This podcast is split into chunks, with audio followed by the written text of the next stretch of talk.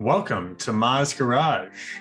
I'm Kev, I'm Crick. And I'm Smokey. and on today's episode, we're going to talk about love and companionship. So grab a log. And join us by the fire. Can you guys think of one of your first experiences with love? Like maybe a first crush or first time like you really like got the point of love. I think I felt like I got there once in kindergarten. I can't remember her name though. And it bothers me to this day, but real love I don't know. I can't I can't pinpoint it to one particular moment in my life. I had one of those at camp. Her name was Alexandra, I think. And I remember I was like smitten. Like I went to my grandpa's and I made this little like goodie bag for her. I was young. I was probably like same thing around like kindergarten, first grade, but I was like in.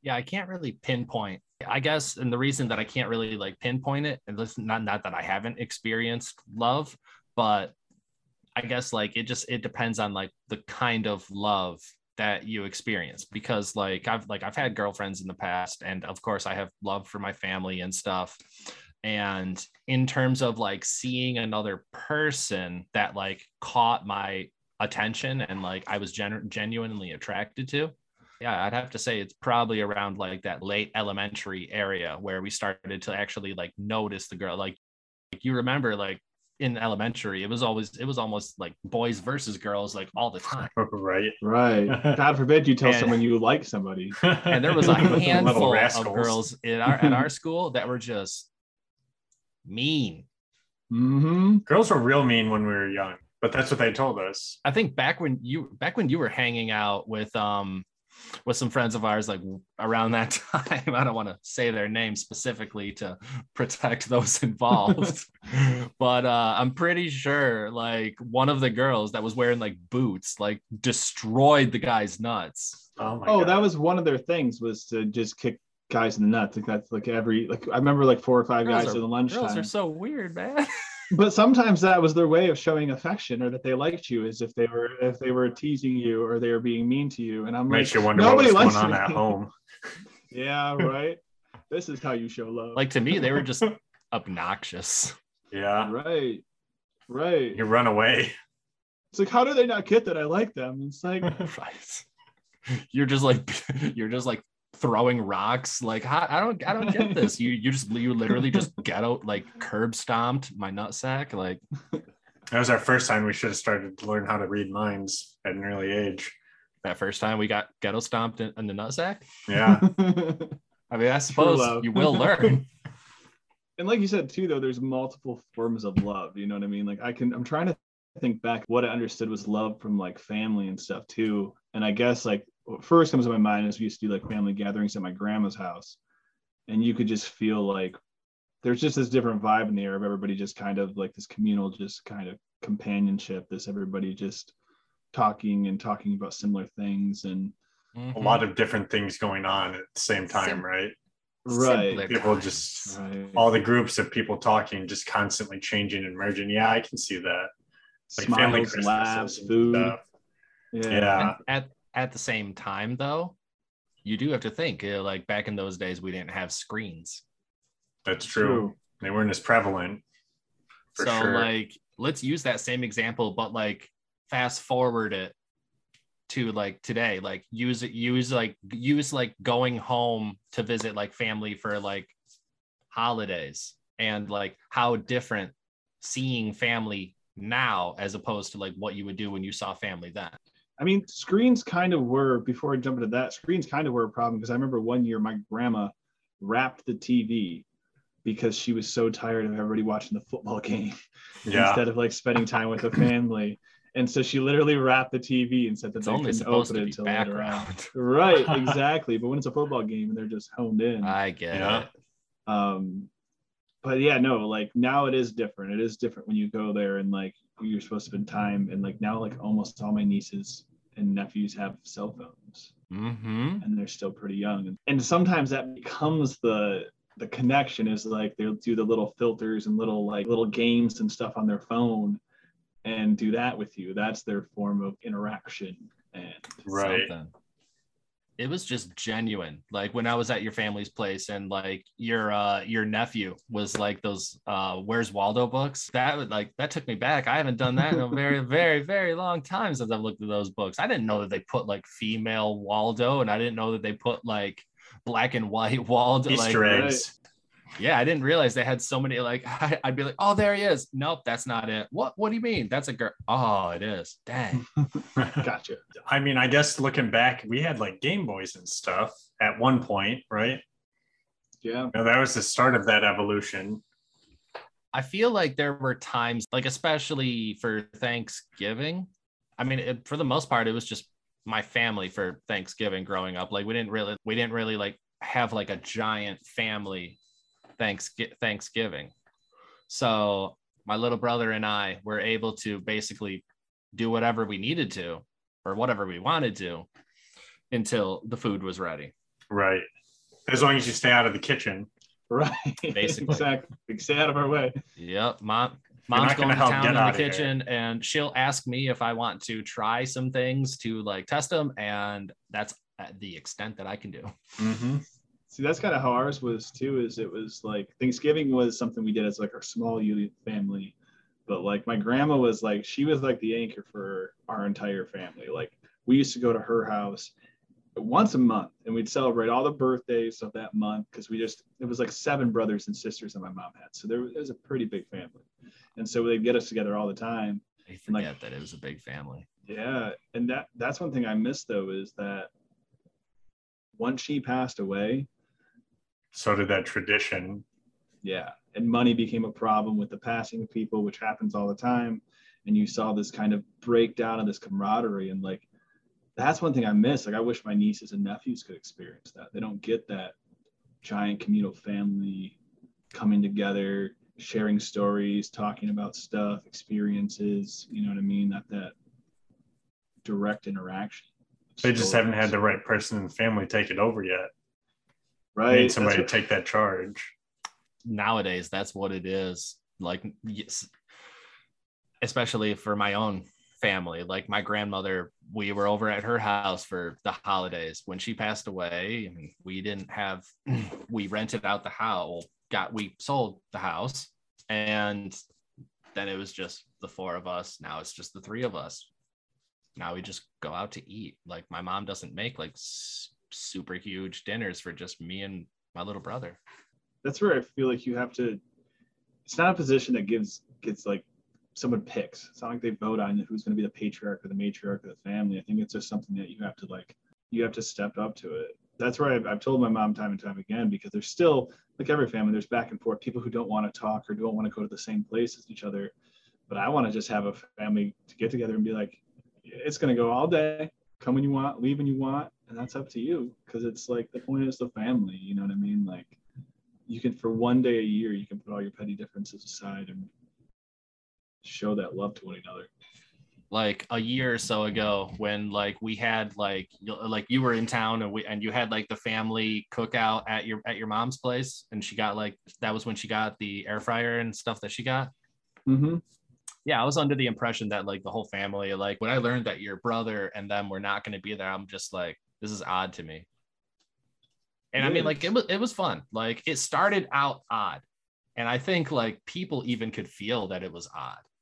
But then slowly we got some things going and for the most part we all had a good time just like being able to relax. Right. It, that's such a weird thing when you like love everybody that's a part of it but you can't see them together and you can't spend time with them together because they have their own things that are keeping them apart. And it's like i want to see like i'm only especially when i was out of state and only could be in town for so long it was like you know what i mean? Like i don't want to have to bounce around. I'd love to see you guys all in one place. Like that makes me happy that communal just and for as long as we've known our family you think like we'd be able to like characterize them kind of in like a video game? Likes dislikes gets along with like just being able to like match people and create friendships and stuff. But i don't know. It's it's, it's like you said it's whatever it's like if they have like a personal thing that they're just not telling you and if it's not and it's not something that like they may not just like want to tell you or like something that you just something that they something they can't explain. I would say i feel like that's the next stage at least for me. I mean i love my family but i enjoy the company of my friends a lot too. You know so i want to merge those two somehow. So if i were to ever take that on I'd just invite everybody. It doesn't have to be blood. It doesn't have to be anything. I mean i feel like a lot of you guys especially i feel like i'm closer to you than most of my blood family just from the amount yeah. of time in talks. You guys are like brothers to me. I speak to you guys more than i do my own brother to be honest. You know what i mean? Just because for whatever reason you know we have those much more in-depth conversations connect on a different kind of level and same thing that my mom's always been like you guys got adopted by her so long ago like you've been a part of the family forever. The family grows and shrinks in different ways. Mm-hmm. It was interesting going to your family's place for the first time and being treated that way. I know that like while I was hanging out with some other friends, like their mother was also like our mother, like our mother, like we were just, but we didn't like refer to them. I'm struggling. uh, trying to not say like as much, but I'm just I'm noticing it. I just need to do something that I can. And that's where we do the same. Like I, I, I did like I say like a lot. I don't even I haven't even caught it because if you think about it too much, you get caught in that spiral. Mm of thinking about what you say. and sometimes it's kind of like writing the right rough draft for the book. Sometimes it's better just to get the idea out. You can always work on it and lower the amount of likes that you say down and the I knows and the rights and the all these things that we say over and over. But the conversations that come from it, you know what I mean, are worth the slight repetitions of the words that we say. You know. You know. and it was different basically growing up, you have your one mother, and then all of a sudden, your friends now your their mothers are your mother with how much you're hanging out. They become your extended it's family. Just, right? It's a new, it's a different experience if you're someone that doesn't have a lot of friends, because then you only have like your mom and your parents. Right. That that friendship and that companionship from like that you're the people around you who you can share those life experience with to better understand life. Kind of like this show you know what i mean? There's so much th- topics in this show that i think about and that are in my head but i don't express them out loud. But when i talk with you guys about them you ask me questions you dive deeper. Where we're com- like i've had somebody tell me this about the show. What they think is that it's interesting to see especially men be so comfortable talking about such sensitive topics or such deep topics and be comfortable enough with one another to have that conversation. I couldn't do that with any stranger. I feel like I'm getting better at doing that with strangers because I have those conversations with you guys. But it that takes a certain special relationship on its own to do that, you know. And so like that's where I really appreciate you guys. Is that a best friend and a good best friend is what I consider a best friend is someone who I can call at one o'clock in the morning, and you'll answer and you'll be there and you'll talk me through some shit like because you know that I'll do the same for you. That's a best friend, not 30 people who aren't going to pick up the phone who I see all the time. Like that's to me not a best friend. They're called colleagues, right? What's the difference between a, co- a colleague, an acquaintance, and a friend? Is there a difference? I feel like a friend is someone who has your best interest in mind, and an acquaintance yeah. is someone who can be a, who you spend a lot of time with, but may not necessarily have your best interest. Right. And a colleague is just someone. A colleague is someone that you know that you have a mutual connection through a secondary organization. And they can jump between like you know we've had people who were colleagues that became good friends like of course uh, zach who i moved out to colorado with like he was my co-manager and then we lived together for five years five years that's a long time to live with somebody like we definitely got in our squabbles and stuff like that, you know, but that's going to happen with anybody. It's if you can get past that. Just like me and you, Kev, we live together too. That's a hard thing to do with people. You realize that when like when you real when you live with somebody who you get along with and you'll go through little squabbles, but when you live with someone who you don't get along with, it shows you how much more important those relations are, the ones that you could push through all that stuff, the ones you could sit down and be like, hey, this is what you're doing that's pissing me off what am i doing that's pissing you off? How do we get along in the same you know environment? The ability without, to communicate without right. just hating each other instantly. Right. Like a relationship shouldn't be on the balance all the time right? Exactly. That's where i think a part of that being a friendship compared to an acquaintance or a colleague is also acceptance. Like you accept that person for who they are. You don't expect them to be something that they're not you accept them for the person they are because of all the qualities about them that you appreciate. It's deep. That that's a deep one. But it makes It- sense. It, it makes is. total sense. And especially you think about like people like for example people living with friends that they've known for a very long time and how in the beginning things could have been rocky even though you guys have known each other for a very long time things are still going to be a little bit rocky. You're getting to know each other and like learn each other. A lot of boundaries are broken down when you live together. There's no it's just like being in a relationship. You may think you like somebody but then when you live with them just the fact of them clipping their nails their little isms their little things that like can start to drive you nuts you know what i mean? And it's like that's But how the- you can show if you like them. And the point that I was going to make was that it's rocky in the beginning, but you give it enough time that you can smooth out the bumps. right Not tell, I'm not saying that you should be with someone forever if you've got those red flags that it just appears to you that this is not going to work out. But if it's like you had said, if it's something that you feel like you can work through, make that attempt as opposed to pulling the ejector seat. right does the good outweigh the bad you know i think that's the same with friendships and like uh what do you call it? Romantic relationships. Like you, you gotta it's when as soon as that bad starts to outweigh that good is when you really start to need to check in and be like is this some is this a relationship i want to keep up? Is this good for myself and my mental health? And you know because if you're with somebody who's putting you down more that can affect the long term of your life. You know that can affect how you see yourself that can affect how you act how you treat yourself like when people constantly are putting you down. All those little seeds start to grow. Especially from someone who you trust. Mhm. and they're putting you down that's really going to affect your self-image. There has to be a difference, and it has to be known between two people when you are being mean and when you are positively pushing. yeah.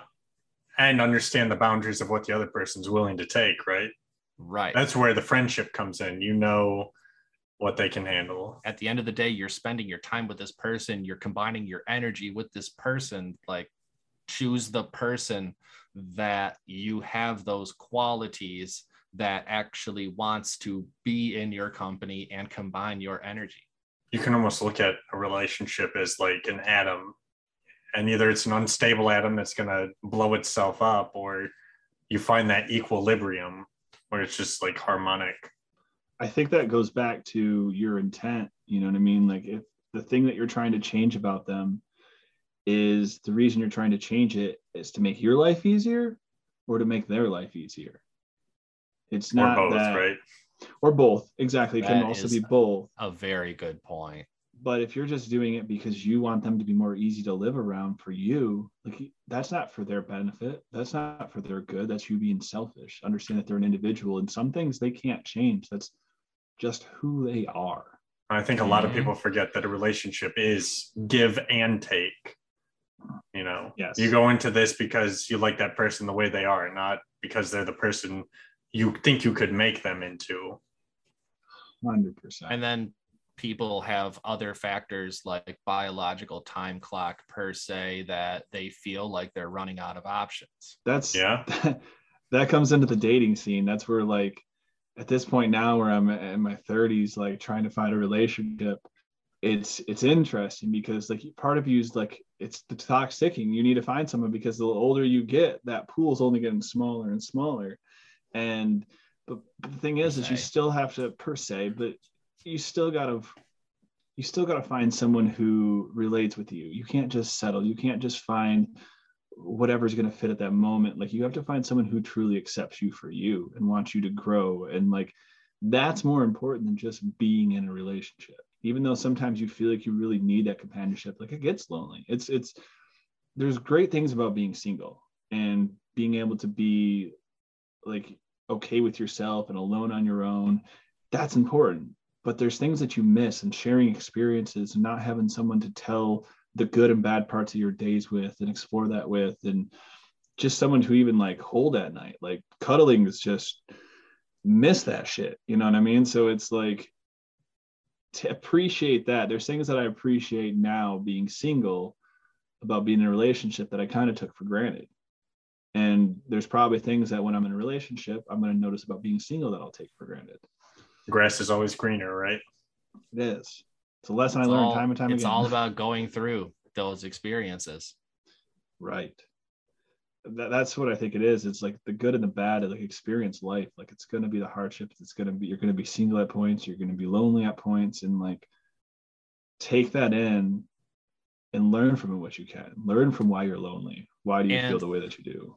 if you're someone that values your companionship, like you just cannot be alone, it's okay that you have your companion, but also don't forget that there's a billion and a half other companions out there. Exactly. The world is a really big place. If your one companion is not compatible with you, there's a billion and a half other people that you can try the test. Yeah.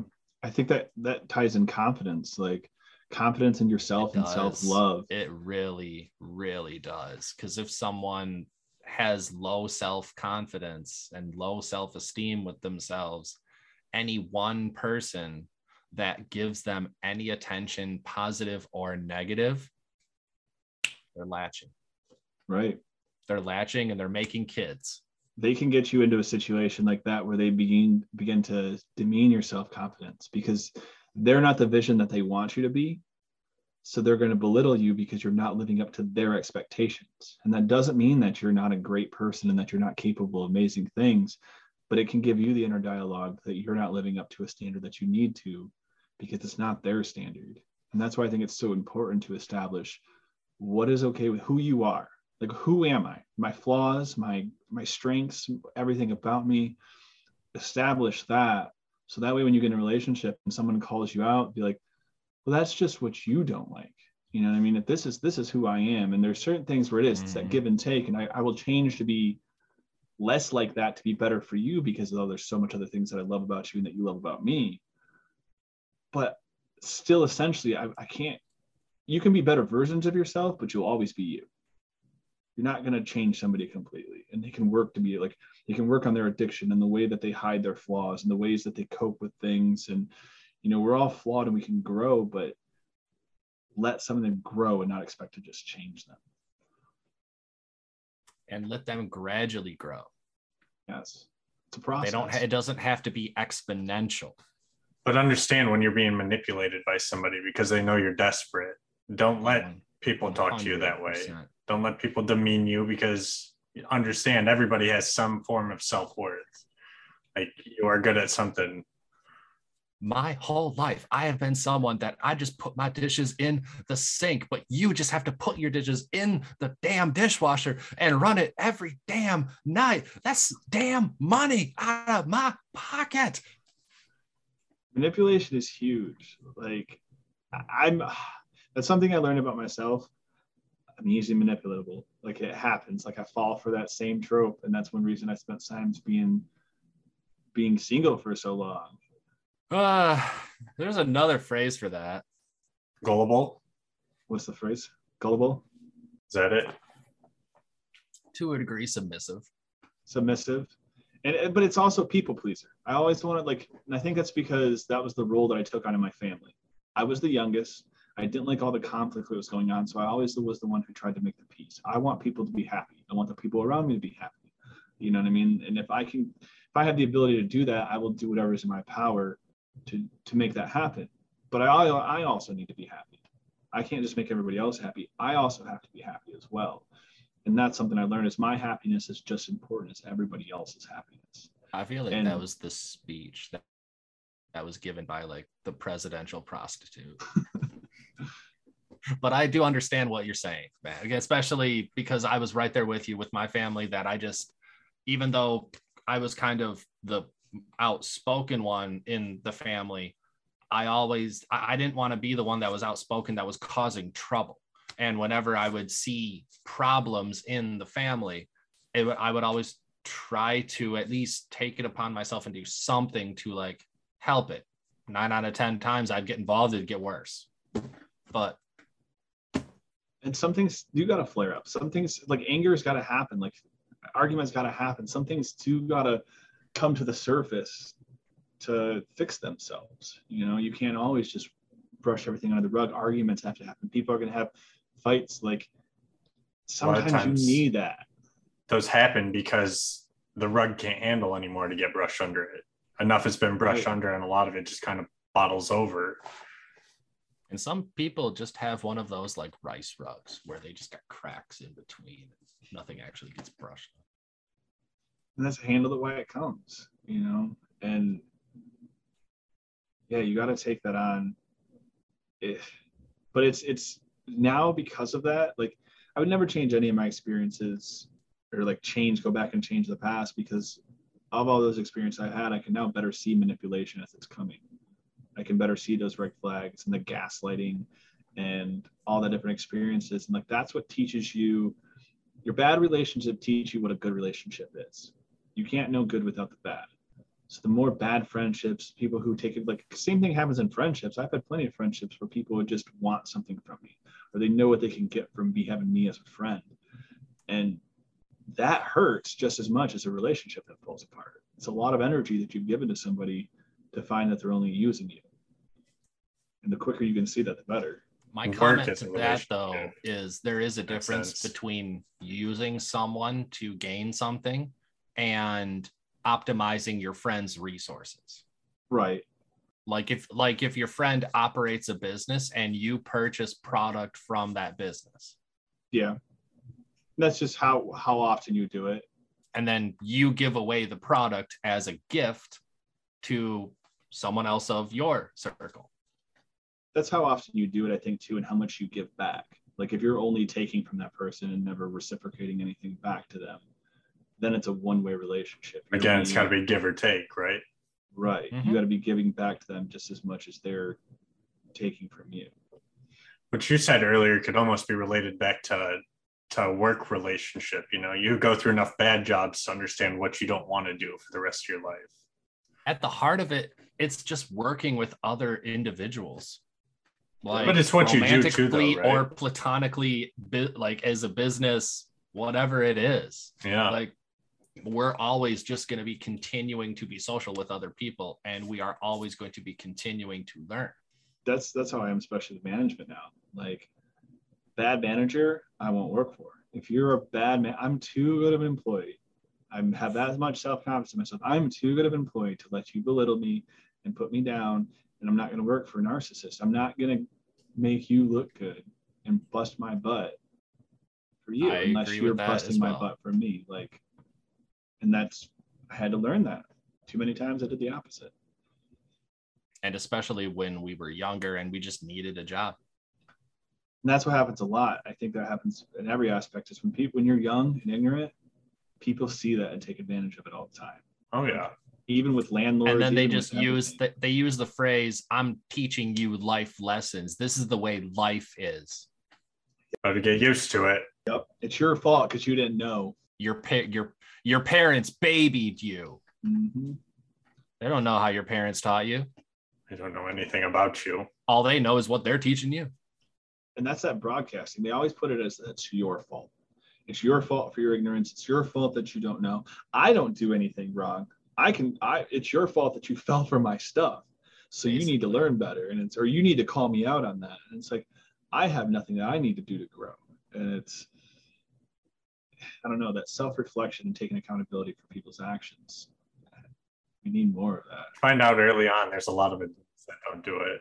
That was part of the reason that I wanted to leave the sales industry. When I saw that we're fun and we have camaraderie when we go out for drinks, but at the heart of it, that's my competition. That's well, that's if that's the way you're taught, right? It can be friendly competition, but you can give like you can give some advice to someone that you just really should not follow. And it can really hurt that person. Some people do that on purpose. And then the best that other person will say is, Well, you asked for advice. It's like, I, yes, I asked you for advice, but I wanted you to be honest with me as my friend and not just tell me what I wanted to hear. Like, I understand we're here and we're here to contribute to the business. But at the same time, we should be level headed with each other that you can be honest with me and I can be honest with you. Again, that's where people fluctuate between the acquaintance, colleague, and friend categories, right? You yep.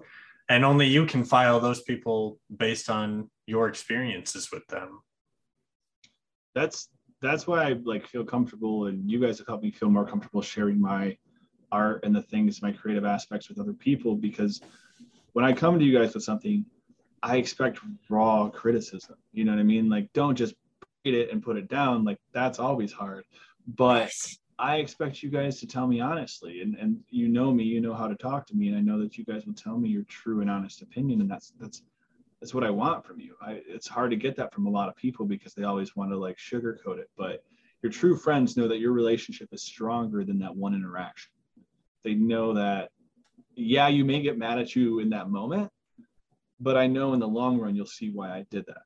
You just see where you're coming from. It's coming from a good place. Right. It's your intent.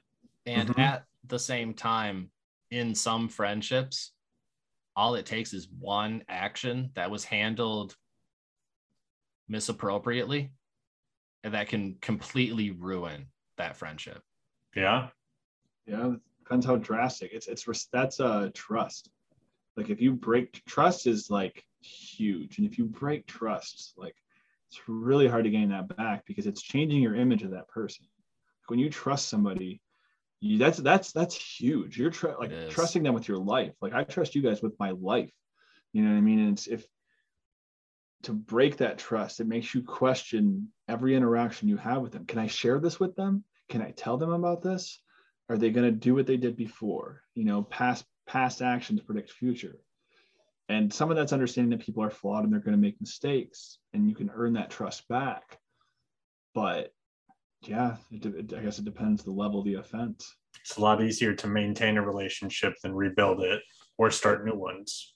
And some yeah. people to a degree it could be forced trust. Yeah.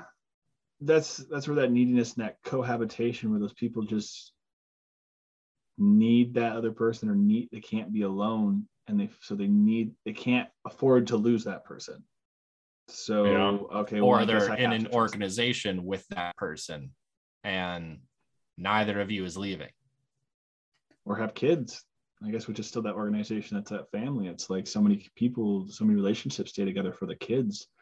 And that's you know that's up to opinion but sometimes that's not the right thing because if you're living in a house without love and you're living in a house that is always arguing and always back and forth like you're teaching those kids what a relationship is and so if you're showing them this is a this is supposed to be a romantic relationship these constant arguments these fights these never getting along this belittling each other you're you're you're teaching them again by action the wrong form of relationship is instead of understanding that you guys shouldn't be together and finding somebody who you're more compatible with and showing that sometimes it is better to step away. Some of the books that i've read and the author would talk about like their family experiences growing up and a couple and some of them they recalled that memory where their dad mercilessly beat their mother.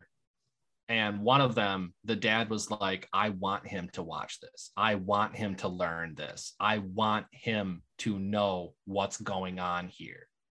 It's just so i, I almost what's the lesson there right? It almost it almost gives me an urge to put the book down because i just so toxic and it it's just it blows my mind that not giving it a specific name because you have to do what you have to do and i can't say that I understand this culture when I'm not a piece of this culture. But it blows my mind that some cultures can be so far on the opposite side of a spectrum in terms of views and values that some other cultures. I've came to have to understand some of that And what I've gotten from it, not saying that's right, you should never hit your spouse or anybody else for that fact. No. But what I've learned from that is that somebody who's so far gone and thinks that the world's against them, that they're trying to, in their weird way, they're trying to protect you. They're trying Mhm. to show you this is how you need to interact with the world so the world doesn't hurt you. Hurt the world first before the world Yep. can hurt you. And it, it's a weird thing because it's like that they're that's their weird way of showing you love. And that's their weird way of trying to teach you. But they're teaching you the by wrong expressing lesson. and Yeah. by harming another individual. Like Right. I, the our the author, that's exactly what the author said.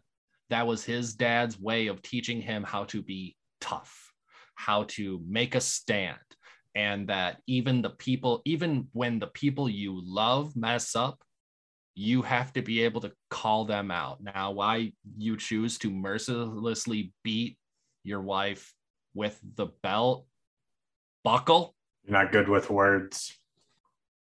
I cringe even saying it.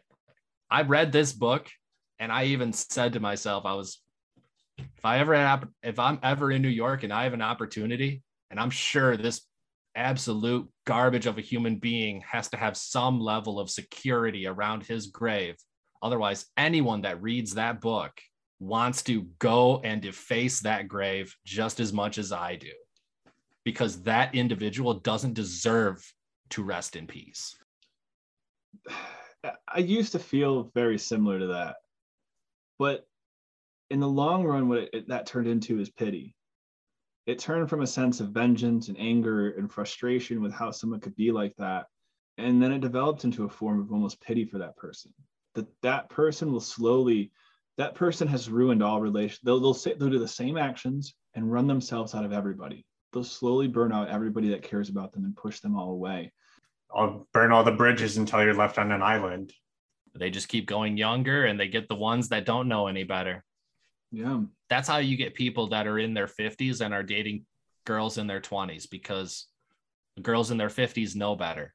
and they're not making true relationships you know like you're not No. instead of taking that anger instead of taking those emotions and, and interacting on some other person you could put that in on yourself why do i feel this way why am i so angry why did this happen where did this go and Oh you God, can don't it's ever hard. narcissist to ask a question about themselves. Right. What is there to reflect about? but it's how you direct it you know what i mean? Like it's that's always a path that's especially like if that's what you grew up under they say like oh they're just going to be just like that. It's going to you know trickle down. And that's that's a lesson that like i when i had a therapist what they said to me is like because i told them that i was like i'm worried about being like my dad one day. I'm worried you know that i see characteristics of him that i share.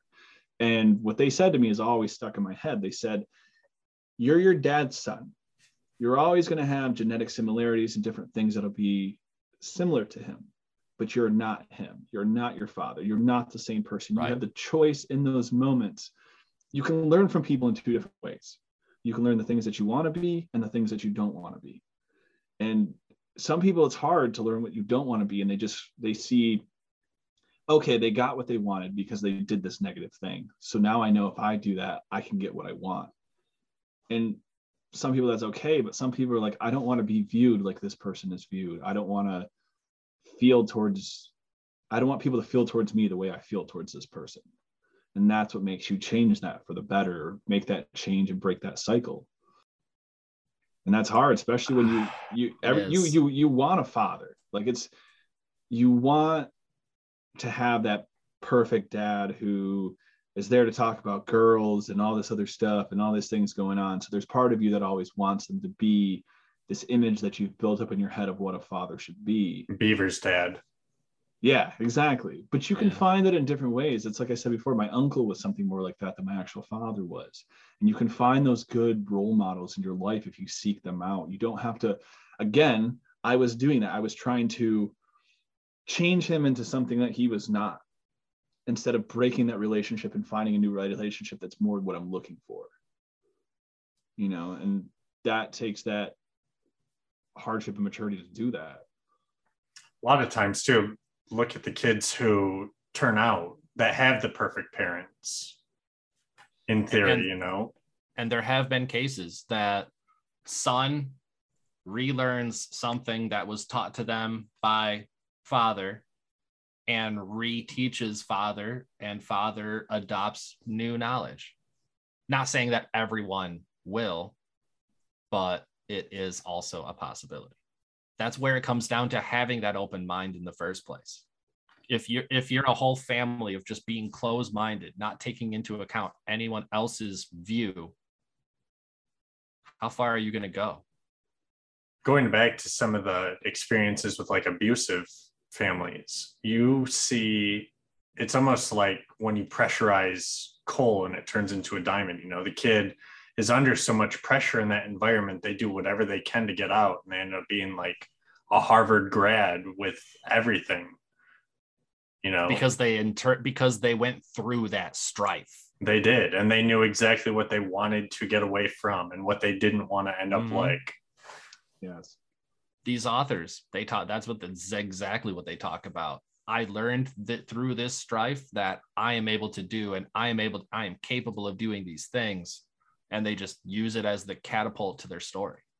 That's what part of what that TED Talks that I shared with you guys was is that he said when you you look at all these people who get comfortable in that they don't they don't accomplish these great goals. They like, I want to do this, I want to do these things, or I should do these things, or I could do these things.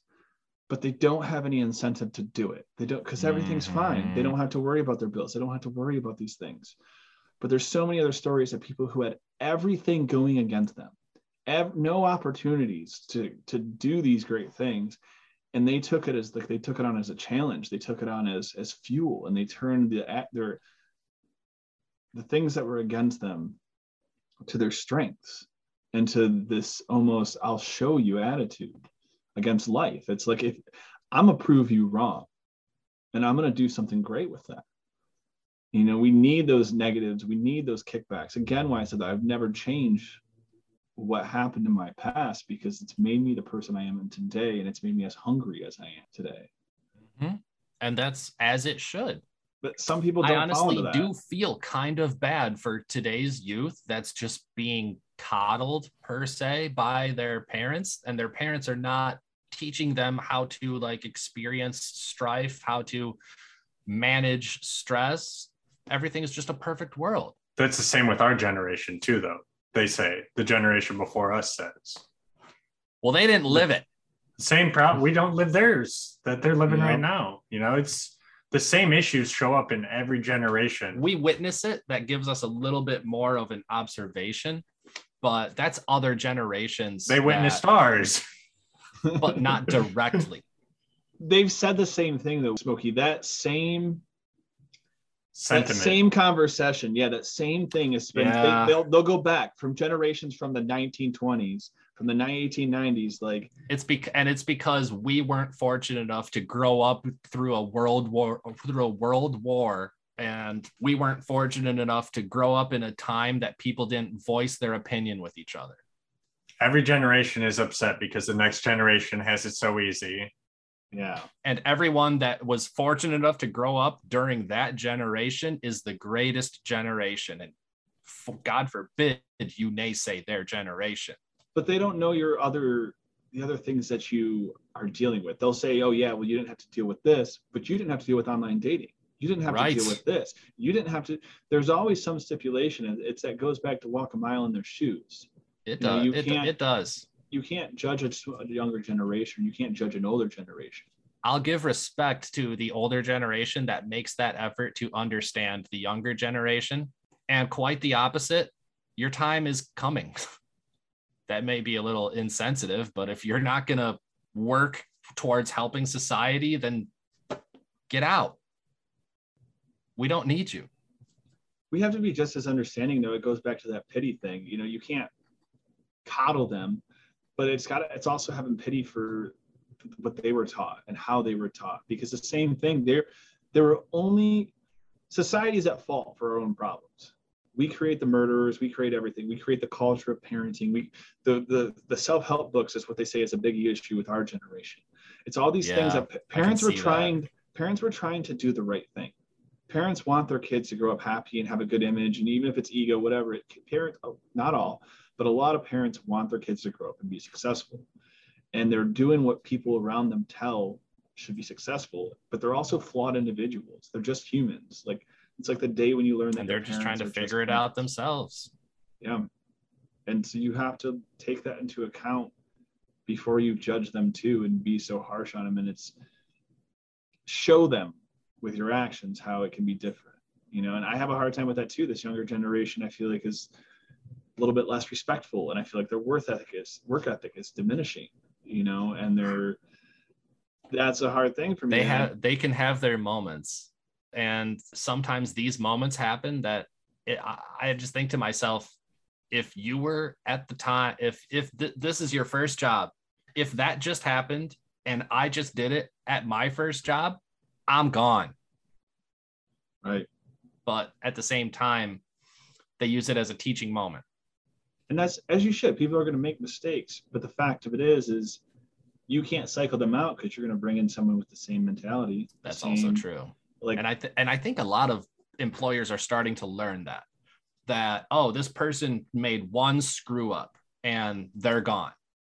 And I'm going to get someone else that's even worse and they're gone. And now it's in a shortage of employees. So now it's just kind of like as long as you don't steal my social security number we're good. That's where you have to watch don't ask me though, about my car's extended warranty. We're good that's the same thing with not leaving a relationship. Well I, there are so much great things about this person that if i if i leave them i'll never find someone that has as good qualities as this person. That's not always true. You there's you know i mean? There's plenty of fish out in the sea and there's maybe one that matches with you even more. So it's like you It's hard if you when don't you- try. it's hard when you love so many qualities about someone to let them go. Because yes It there's things be. about them that don't work and there are red flags that don't work out. But there's so much other stuff that does work out and you go like when you're going through a breakup it's hard to go think about all the negative things that they put you through but it's really easy to go back on the good times. And it's really easy to remember that oh when we did this and we went and did that and we went and did that. And Brain wants gotta- to be happy, right? exactly. It wants to remember the good. It wants to you know put on those rose colored glasses. Is it more selfish to not break up with them and put yourself through that just because you don't want to deal with those negative emotions for that little bit? That's I believe that is selfish because you have to. Sometimes you have to be sad. and BoJack Horseman honestly says it best in one of the scenes that when you're looking through those rose glasses and you see those red flags, they're just flags. Yeah, it's easy to like love is blind, especially in the early stages. Love is blind, and it's easy to get lost in that and to gloss over. Oh, but it's okay because they're this. It's okay because of this. It's no like someone does you wrong, you have the right to call them out. Be understanding that it's your perception, it's how you want to be treated. But they should be, if they love you enough, they should want you to be happy and they should want you to be treated how you want to be treated. And it's a compromise, it's a back and forth. And how can we make both of us happy? Maybe that's their ism. That's one thing they really struggle with. And every other area is great. Well, how can you guys meet in the middle? How can you have, how can you lower your expectations slightly? And how can they meet you up there and change their actions slightly? It's never going to be perfect, but everything else overcomes encompasses that.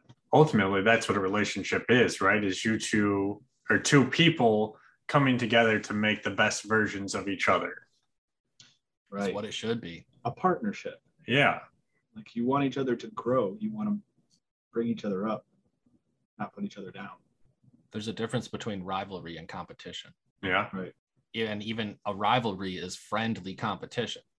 You want to do better than your rival, That's like your best friend that but at the same compete time, you see your rival succeeding and it makes you happy.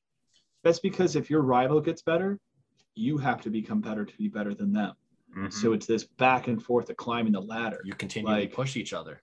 Right. And you know that you're creating higher limits for yourselves. Like we do that a lot too, where we'll like with our creative works and stuff like that. We'll show each other and be like, how's he doing that? Like, all right, I never I need to start doing this. I need to get better at this. I need to like, I need to up my game so I can stay up there with you guys, you know, and it's it's it's a healthy relationship. It's not that we're putting each other down and saying you should be better. It's no, look at the awesome thing that I did. It's like, oh, I want to do something awesome.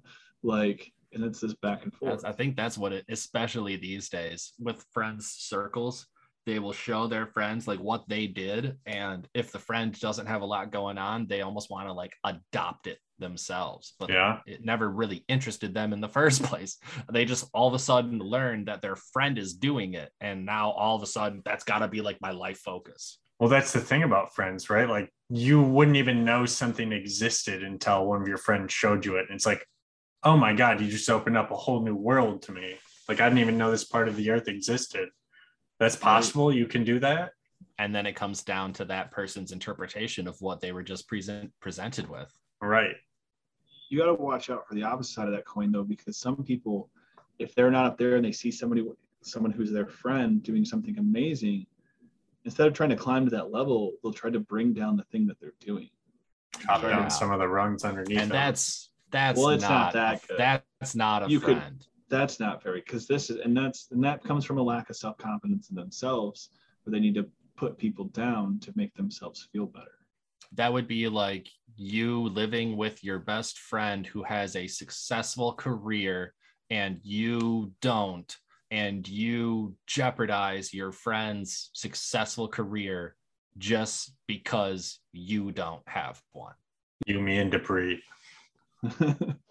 right it's you're always putting you it's it's simple things too you know you might point out just all the negative things about their career oh yeah but what about when your boss did that oh yeah but what about this about that what about Mhm. this what about that thing what about why am i Always just pointing out focusing on the negatives. right it's not the good things you do it's just all the flaws and the failures and that It's, It's toxic. exhausting. It it is. is that's why they call it toxic because it's Yeah. toxic energy to the mind. Yeah. And that's why a lot of people i thought it was really really funny when i was part of those mlms way back ago. And i and some of the people were like i just no no negativity no negativity in the world in, in my life. I stay away from it.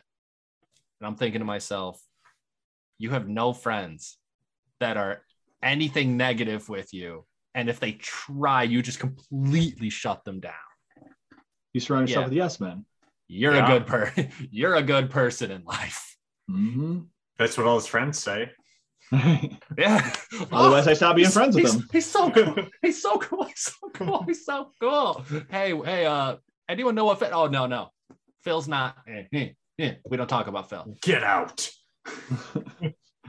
Yeah, the fact that you even locked eyes with me as I said we don't. That's You- a red flag. hmm It's like That's the the other Mean thing. Girls trope. We got a turd in the punch bowl. Everybody's probably got like filters, you know. Green flags to one person is probably a red flag to another too. So it's finding the flags that match yours. So then, how do you look through the world through a kaleidoscope? Without acid, yeah. this is not a substance episode. I guess you just keep spinning it until you see the view that you want to see. but I will say when you're when you're taking substances with a person that you care about, it is a different atmosphere. That's that's where they say when you're going to take a, a psychedelic, it's setting and characters. It's Yeah. not only the place that you are that makes you feel comfortable. It's be with people who make you feel comfortable. Be with people who you don't feel like you're being judged by. Like if you're tripping and someone's sitting there judging you constantly, and you feel like they're worried about every little thing you're doing, you're not going to relax and enjoy it. You're going to be like, how am I coming across to this person? you know, Mhm. make you Just relax overthink all the yourself. bad things. Right. Instead of just focusing about you as a whole, the good, the bad, everything. Love yourself. You have to. And love others. Lead with love. Find the reasons that you love others inside of them. That's where they I was reading something recently because I've like just about being more like less socially awkward and like how I feel like I can like I kind of can shut down around certain people because I just don't feel comfortable. And what it said is it's kind of that. It's like lead with love and like always have the intent that you're there to help people, that you're there to do what's best for those other people. And they've already decided if they're going to accept you or not. You, you can't, you're not going to do anything to change that. You just have to be yourself and cut out the people who don't accept you and always lead with love and always want to help others. And I've been using that more and it makes me feel more comfortable because it's, it's, I can't control what you think of me. I can only control Wow. who I am and just be me. Like and just 100%. be me Mhm. to the full extent of who that is and take time to find out who me is. Like shut off all these other things of what other people and what society has told me I am and just find out who I am and express that as bright as I can. Yeah. The second you start letting other people control your emotions, you become a slave to them. You start Mhm. to forget who you are. Mhm. You'll never find that person who actually accepts you for you either. and that's where that submissive part Yeah. comes in once you have allowed someone to control your you've given control to someone else of your being Yeah. Broadcast your freak flag as high as you can. You know, like that's that's how you're gonna find that other person who's just as weird and just as different. Turn the beacon on. these days why not you know you might be the most obnoxious person in the room go everybody's got somebody. Mhm. who am i to tell you not to it may not be something that i might not do 100% to you It might annoy the crap out of you, but it might that be that person's funniest favorite thing that they've ever seen, and that's what they've Mhm. been waiting for and looking for. And it's you know, Mhm. and that's you just gotta be unreliantly yourself. Just make sure that's the person who you want to be. Uh, don't start off a relationship pretending to be somebody you, you're not so you can attract something you want. Mm-hmm. Keep stacking those bricks, trying to turn into the image that's that why they want the you to be. divorce rate is as high as it is Fifty-three percent. Fifty-three percent of marriages end in divorce. That's over half. This commitment to live and love forever. It's always been like that too, though. You know, it's mm-hmm. always been that And I- high. think nowadays more people are talking and that's why Yeah. the rate is as high as it is because as we demonstrated in the past not as many opportunities not as much options not as much was voiced Well, and divorce is more accepted now. Like back in the day, if you got divorced, you could be ostracized by your church, by your community. You could be looked at Yep. as all these negative things for getting divorced. So people would stick together for so Slapped with a wrong scarlet letter. Yeah. It holds a holds a lot above people's heads sometimes like that, you know? Yeah. That's where you have to check in with why you're with somebody, why you're in any kind of relationship. I feel like you just you deserve owe that to yourself to see what thoughts are yours and what thoughts are other people's. At the end of the day, if you if you don't love yourself, you're not going to be able to love anybody else. You're not going to be able to help anybody else. it starts with you you wor- you worry about what you want and then you worry about how what you want can help others achieve what they want And loving yourself is also going to teach others to love themselves.